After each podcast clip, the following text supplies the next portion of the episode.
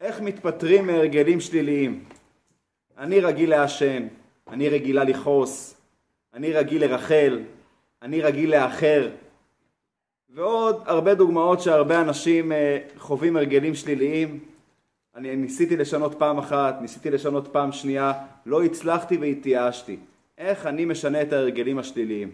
הנושא הזה מטריד רבים מכם הצופים והמשתתפים בשיעור, כי בסקר שערכתי בקבוצה הצביעו קרוב ל-70 אנשים על הנושא שבו הם רוצים שנדבר בשיעור, איך לשנות הרגלים שליליים.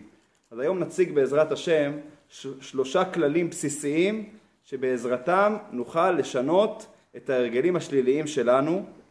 אני כבר אומר בפתח הדברים שהכללים אותם אני אציג היום זה לא זבנג וגמרנו, זה לא שיטה של אה, סגולה שאני אגיד איזה פסוק או משהו והכל יסתדר, אבל אם אנחנו נתמיד וניישם את הכללים, אנחנו נוכל להגיע לשינוי, והדרך שאני אציג אותה היום, אני קורא אותה דרך קשה, אבל שווה. שלושת הכללים אותם אנחנו נציג ונדבר עליהם היום, ניתן להם כותרות. הכלל הראשון נכונות, הכלל השני קביעות, הכלל השלישי התלבשות. זה נשמע לכם עכשיו כותרות אה, לא לגמרי מובנות, אבל אחרי שנציג את הדברים תראו איך כל כותרת היא בעצם דרך כדי להגיע לפתרון של לשנות את ההרגלים השליליים שלנו. הכלל הראשון והבסיסי הוא מודעות ונכונות. האדם צריך להיות מודע שההרגל שלו הוא שלילי. הוא גם צריך לרצות לשנות אותו. אם חסר אחד משניהם, או מודעות או נכונות, לא ניתן להתקדם לשום מקום. ניתן לכם דוגמה. אדם שמאחר כל יום עשר דקות לעבודה, באופן קבוע. שואלים אותו, למה אתה מאחר? אז יש אדם שעונה, זה לא נקרא איחור עשר דקות. זה נקרא חסר לו במודעות. הוא לא יודע איזה בעיה בכלל. אם הוא לא יודע איזה בעיה, אין שום סיכוי בעולם שהוא יתחיל לבוא בזמן, מבחינתו זה בסדר. יש אדם שיש לו מודעות, אבל שואלים אותו, למה אתה מאחר כל יום עשר דקות? אז הוא אומר, אני מאחר, אבל זה לא בגללי, זה בגלל הפקקים, זה בגלל הילדים, זה בגלל אלף תירוצים. גם אדם כזה לא ישנה את ההרגלים שלו. כי אמנם מודעות יש לו, אבל חסר לו נכונות כדי לבצע את השינוי. אז לכן הכלל הראשון שאותו אני מציג היום זה נכונות ומודעות. או יותר נכון מודעות ואז נכונות לבצע את השינוי. התלמוד במסכת קידושין מביא את דברי רב אונה. רב אונה אומר משפט כזה, אדם שעבר ושנה, נעשה לו היתר. כלומר, אדם שעבר עבירה פעם אחת ושנה בפעם שנייה, הדבר נהיה לו מותר. שואל התלמוד, איך אפשר לומר שאם אדם עשה פעמיים עבירה, זה כבר נהיה לו מותר? אם אדם גנב פעם אחת, אסור. פעם שנייה, נעשה לו היתר, נהיה מותר לגנוב? לא הגיוני. אלא מפרש התלמוד ואומר נעשה לו כהיתר. הוא חש כאילו זה מותר, כי מה קרה לו אחרי פעמיים? הוא התרגל. הדבר נעשה אצלו קבוע והוא לא חש שהוא עובר עבירה. אם אדם עושה מעשה שלילי והוא מתרגל אליו, זה נראה לו בסדר ונורמלי, אין סיבה בעולם שהוא ישנה את זה. לכן הכלל הבסיסי, כמו שהזכרתי קודם, זה קודם כל המודעות, וב' באותו כלל ראשון, מודעות ונכונות לבצע את השינוי. יש פתגם יפה שאומר, ידיעת המחלה חצי רפואה. כשאדם מודע למחלה ורוצה לתקן אותה, אז הוא כבר עבר את חצי הדרך. אחר כך הוא יצטרך רק לטפל בה, אבל הוא כבר יודע ורוצה לתקן את הבעיה.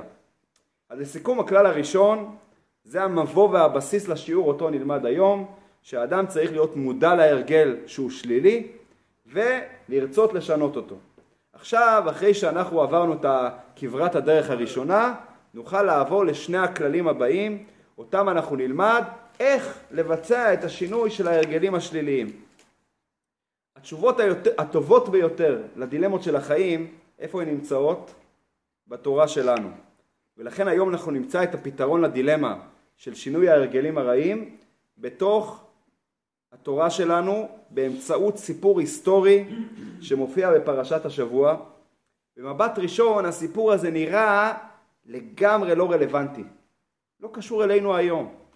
אבל אם אנחנו נעמיק ונתבונן גם בסיפור וגם בפירוש רש"י על הסיפור, אנחנו נראה איך הסיפור שאותו, שעליו נדבר היום, הוא ישרת אותנו בכל הרגל שלילי שאנחנו נרצה לשנות. הסיפור הזה התרחש זמן קצר לפני יציאת מצרים.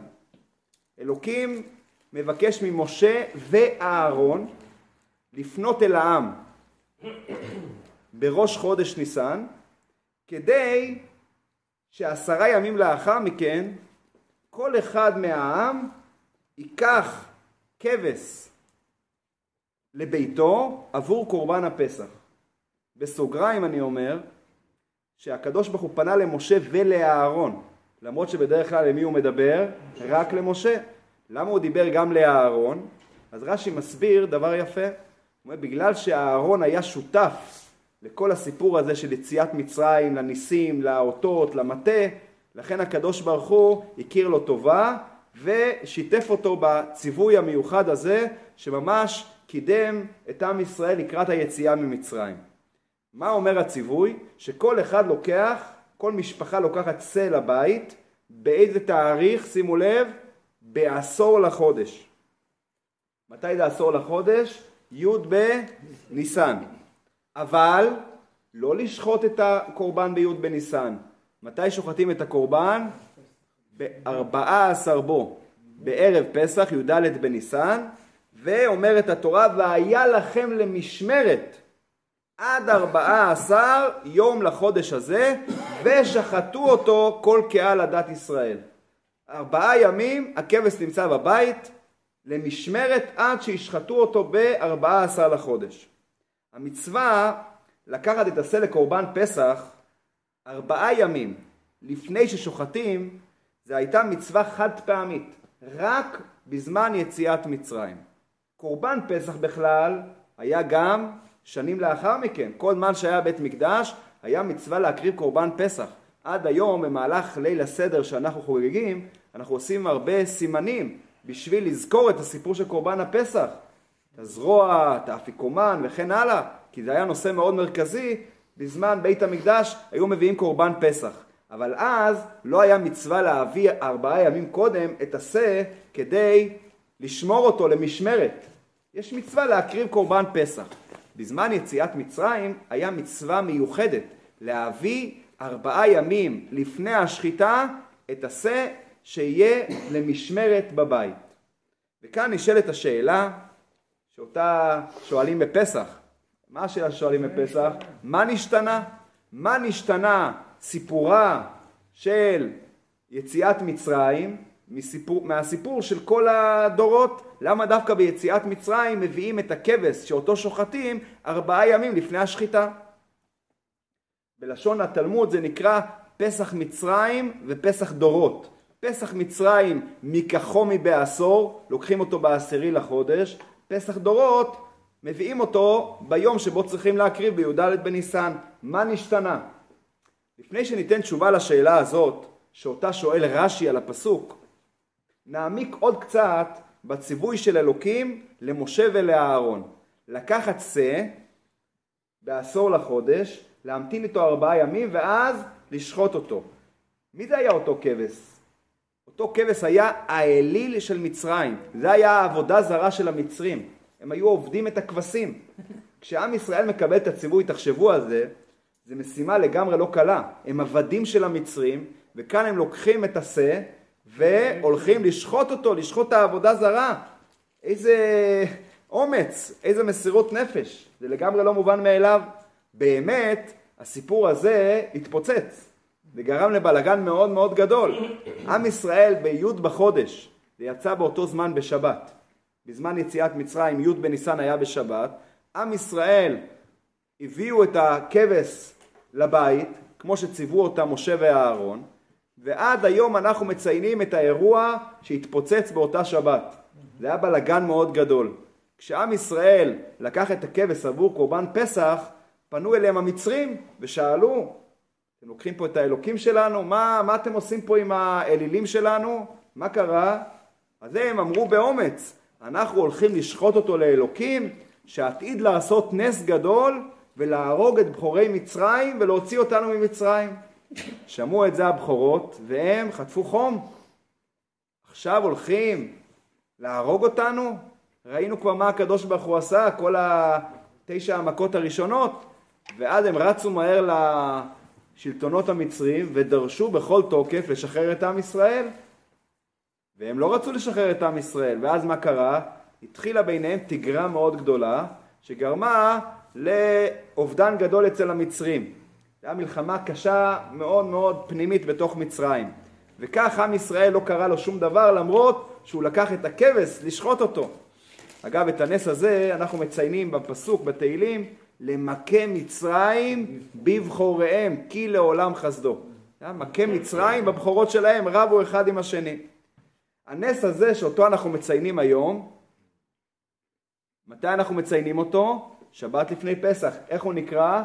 שבת הגדול. הגדול. על שם הנס הגדול שקרה באותה שבת לפני יציאת מצרים.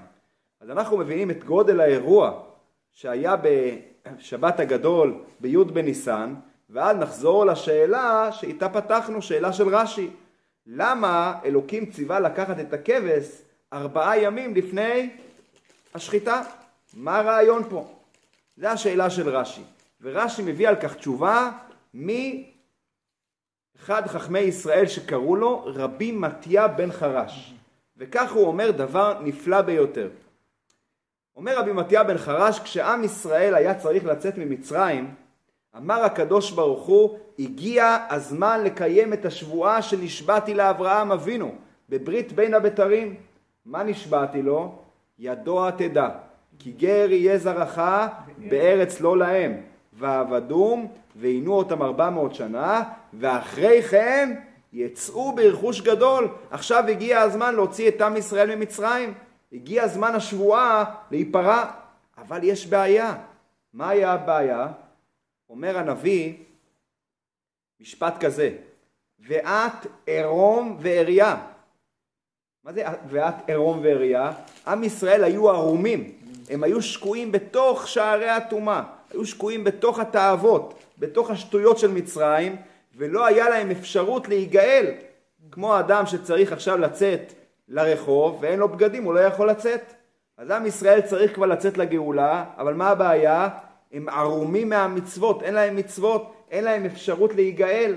מה עשה הקדוש ברוך הוא? נתן להם שתי מצוות, מצוות פסח ומצוות ברית מילה, שני דמים, דם של קורבן הפסח ודם של ברית המילה, ועל זה רומז הנביא שאומר, וארך מתבוססת בדמייך, לשון רבים, ואומר לך בדמייך חיי, ואומר לך בדמייך חיי, דם הפסח ודם ברית המילה, בזכות זה עם ישראל יצא ממצרים.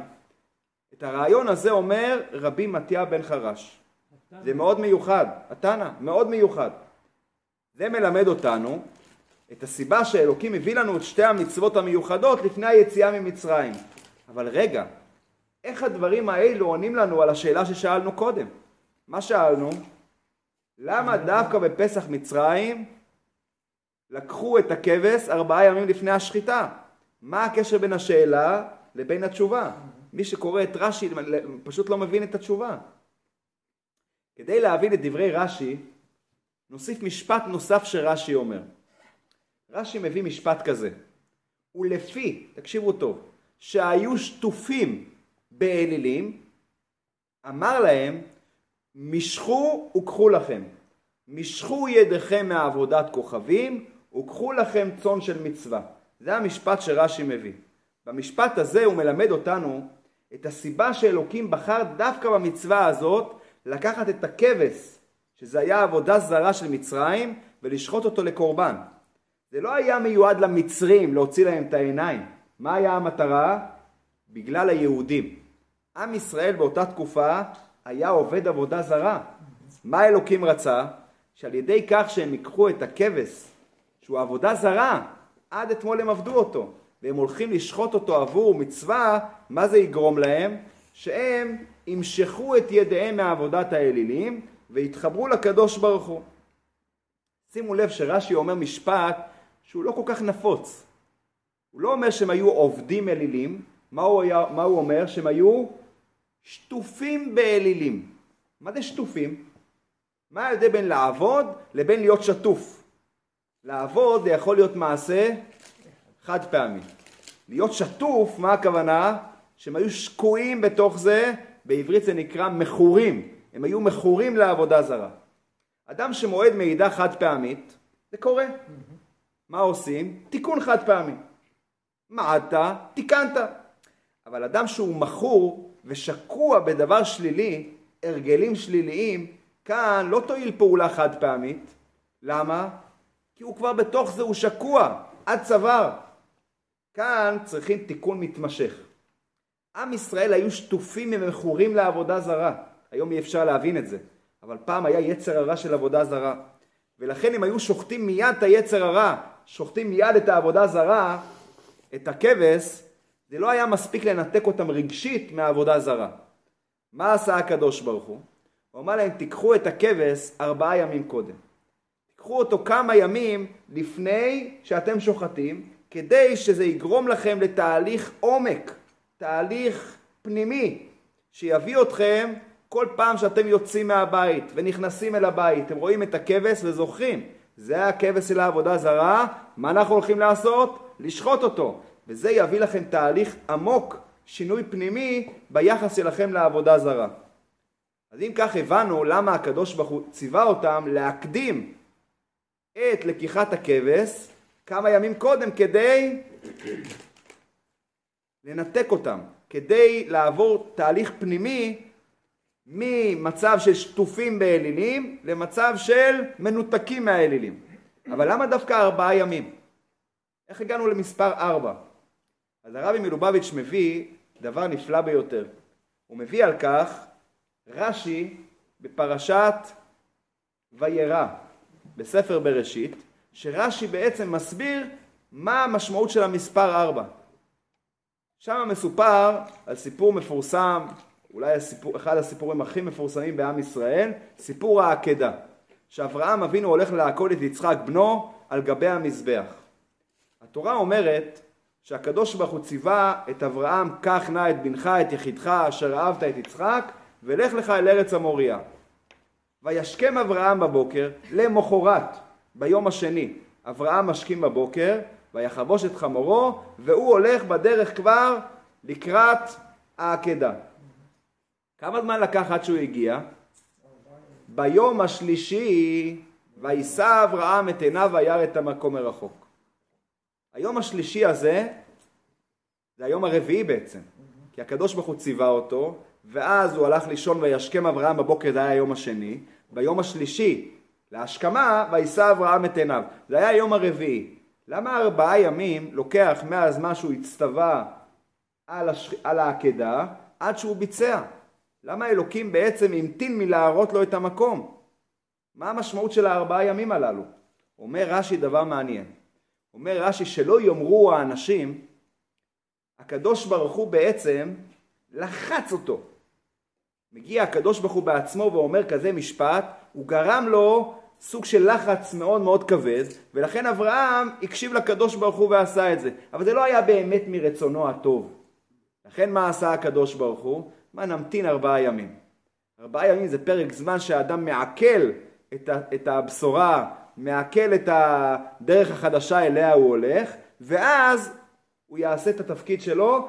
אם הוא עושה את זה, זה הוכחה ניצחת שהוא עושה את זה מרצונו הטוב ולא בגלל לחץ שהפעלתי עליו.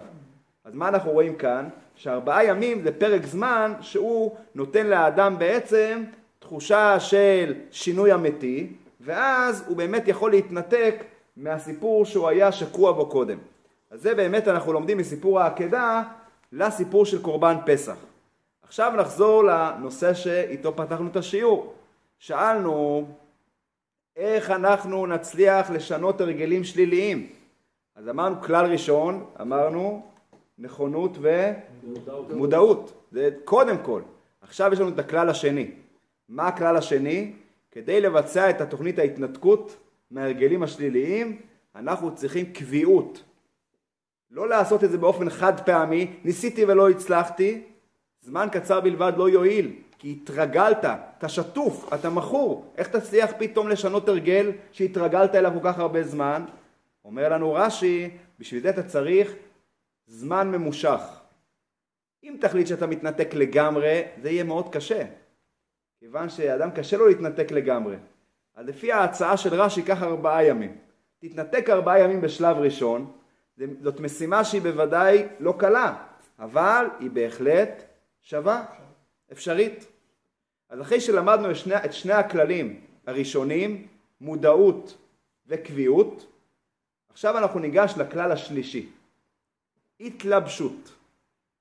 את הכלל הזה נלמד כשנתעמק בדברי רבי מתיה בן חרש, עליהם דיברנו עכשיו. מה אומר רבי מתיה בן חרש? אלוקים רצה להוציא את עם ישראל ולא היה איך להוציא אותם, כי מה הם היו? ערומים, ואת ערום ועריה. מה עשה אלוקים? הוא הלביש אותם. מה היה הלבוש? שתי הזכויות של דם קורבן הפסח ודם מילה. בזכותם נגאלו עם ישראל במצרים. אבל איך הגענו דווקא לשתי מצוות? למה לא אחד? אם צריכים להלביש אותם, אפשר להסתפק באחד. למה לא שלוש? איך הגענו דווקא לשתיים? זה מזכיר לי בדיחה יפה שמספרים על בני זוג שחגגו יחד חמישים שנות נישואים, מה שנקרא בשם חתונת הזהב. חתונה מאוד מיוחדת. הגיעו כל הבנים והבנות והנכדים והנכדות ואפילו נינים הגיעו. היה התרגשות מאוד מאוד גדולה ואז כל אחד מברך את הסבא ואת הסבתא, אבא ואימא. אחרי שכולם גומרים את הברכות, הסבתא מרימה כוס לחיים ואומרת מזל טוב לי ולבעלי שחמישים השנים שלנו יחד עברו עלינו כמו יומיים. כולם התרגשו, אמרו מזל טוב. אבל היה שם איזה נודניק אחד, איזה נכד נודניק אחד. אומר לו סבתא, חמישים שנים עברו כמו יומיים? למה לא כמו יום אחד? איך הגעת ליומיים? אמרה, אה, שאלה טובה שאלת. זה כמו יומיים, כמו תשעה באב ויום כיפור. כמו יומיים. אז אה, למה דווקא שתי מצוות? או אחד או שלוש. איך הגענו לשתי מצוות שהקדוש ברוך הוא רוצה להלביש את עם ישראל? אם צריך להתלבש, מספיק לבוש אחד. אתה רוצה להתלבש יפה, יש עוד הרבה מצוות. למה דווקא שתי מצוות? התשובה לכך ניתנת בדברי הנביא שהזכרנו. מה אומר הנביא? ואת ערום ועריה. למה הוא מזכיר לנו לשון כפולה של ערום? ערום ועריה. ניתן לכך משל יפה. לא כל כך יפה במובן הפיזי, אלא במובן, ה... במובן של המשל. מה קורה אם יש אדם ערום? הוא גם מלוכלך. ואנחנו רוצים עכשיו להלביש אותו לאירוע, להלביש אותו כמו שצריך. מה נדרש מאיתנו לעשות? שתי פעולות. פעולה ראשונה, כמו שאמרת, לקלח אותו, להסיר את הלכלוך שלו. פעולה שנייה, להלביש אותו בבגדים יפים. אתה לא יכול להלביש אותו בבגדים יפים על הלכלוך שלו. כל הבגדים התלכלכו, לא עשית שום דבר. אז יש שתי הפעולות, גם להסיר אותו מהלכלוך, וגם לאחר מכן להלביש אותו יפה. בלשון הפסוק בתהילים זה נקרא סור מרע ועשה טוב. קודם כל סור מרע תוריד את הלכלוך, לאחר מכן ועשה טוב תלביש אותו בדברים חיוביים. זאת המשמעות הכפולה של הנביא. ואת ערום ועריה. עם ישראל לא, לא, הוא, לא, הוא לא רק היה ערום מבגדים, מהמצוות, אלא הוא גם היה מלוכלך בטומאה, הרפש, העבירות של מצרים. מה עשה האלוקים? הביא להם שתי מצוות, דם פסח ודם מילה. כל מצווה הייתה לה מטרה שונה. דם פסח, מה המטרה שלה? סור מרע. לנקות אותם מהלכלוך. הם היו שטופים באלילים, היו שקועים בתוך הטומאה של מצרים. מה עשה הקדוש ברוך הוא? כמו שלמדנו קודם, הביא להם את קורבן הפסח ארבעה ימים לפני כדי לנקות אותם מהלכלוך. זה נקרא סור מרע. אבל לאחר מכן היה פעולה נוספת. מה הייתה הפעולה הנוספת? ועשה טוב. להלביש אותם עכשיו בבגדים יפים זה דם המילה, הברית שמקשרת בין יהודי לקדוש ברוך הוא. זאת המשמעות של שתי המצוות. זה לא מצווה אחת, זה לא פעולה אחת, זה שתי פעולות שונות. סור מרע ועשה טוב. וזה הכלל השלישי עליו אנחנו דיברנו, התלבשות. אם רוצים להתנתק מהרגלים רעים, צריך גם להתרגל בהרגל חיובי. להתלבש בפעולה טובה. ניקח דוגמה מאדם שרוצה לעשות דיאטה. הוא רוצה להימנע ממאכלים משמינים, מאכלים לא בריאים. אז כמובן דבר ראשון צריכים נכונות. הוא רוצה מודעות שהוא צריך באמת דיאטה. דבר שני צריך באותו קטגוריה רצון, זה בעצם הכלל הראשון שאמרנו. הכלל השני מה אומר? צריך לעשות את זה באופן קבוע, לא פעם אחת. באופן קבוע לקחת כמה ימים שאתה מתנזר מאותם מאכלים. אבל אם אתה לא תיקח את הכלל השלישי, אם לא תארגן לעצמך התלבשות, להתלבש בדבר חיובי, תכין לעצמך אוכל טוב, אוכל משביע, אוכל בריא, אתה לא תוכל לעמוד בכלל השני. כי אתה מיד תהיה רעב, תיגש לאכול דברים לא טובים. אז לכן אנחנו צריכים את הכלל השלישי להרגיל את עצמך בהרגלים חיוביים. אני אתן לכם דוגמה נוספת. אדם שרוצה להפסיק, יש לו הרגל שלילי לצפות בדברים לא טובים. הוא צופה בדברים לא טובים. הוא רוצה עכשיו להפסיק לצפות בהם. הרגל שלילי.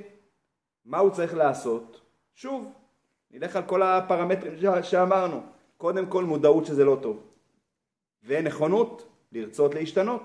הדבר השני, התנתקות. בפועל לקחת זמן שהוא מתנזר מהדבר, אבל זה לא מספיק. מה צריכים גם? צריכים גם התלבשות, להרגיל את עצמך בדברים חיוביים. במקום השעת צפייה השלילית, תצפה בשיעור תורה. יש פה דווקא שיעור, שיעור נחמד שאפשר לצפות בו, או בשיעורים אחרים. זה נקרא בעצם התלבשות, להכין לעצמך דבר שהוא הרגל חיובי. אז זה בעצם שלושת השלבים שעליהם למדנו מתוך דברי רבי מתיה בן חרש, מתוך דברי רש"י, איך אדם יכול לשנות הרגלים רעים. אז בואו תגידו יחד איתי. כלל ראשון מה אמרנו? מודעות ונכונות. הכלל השני? רצון לשנות. זה עדיין בשלב הראשון.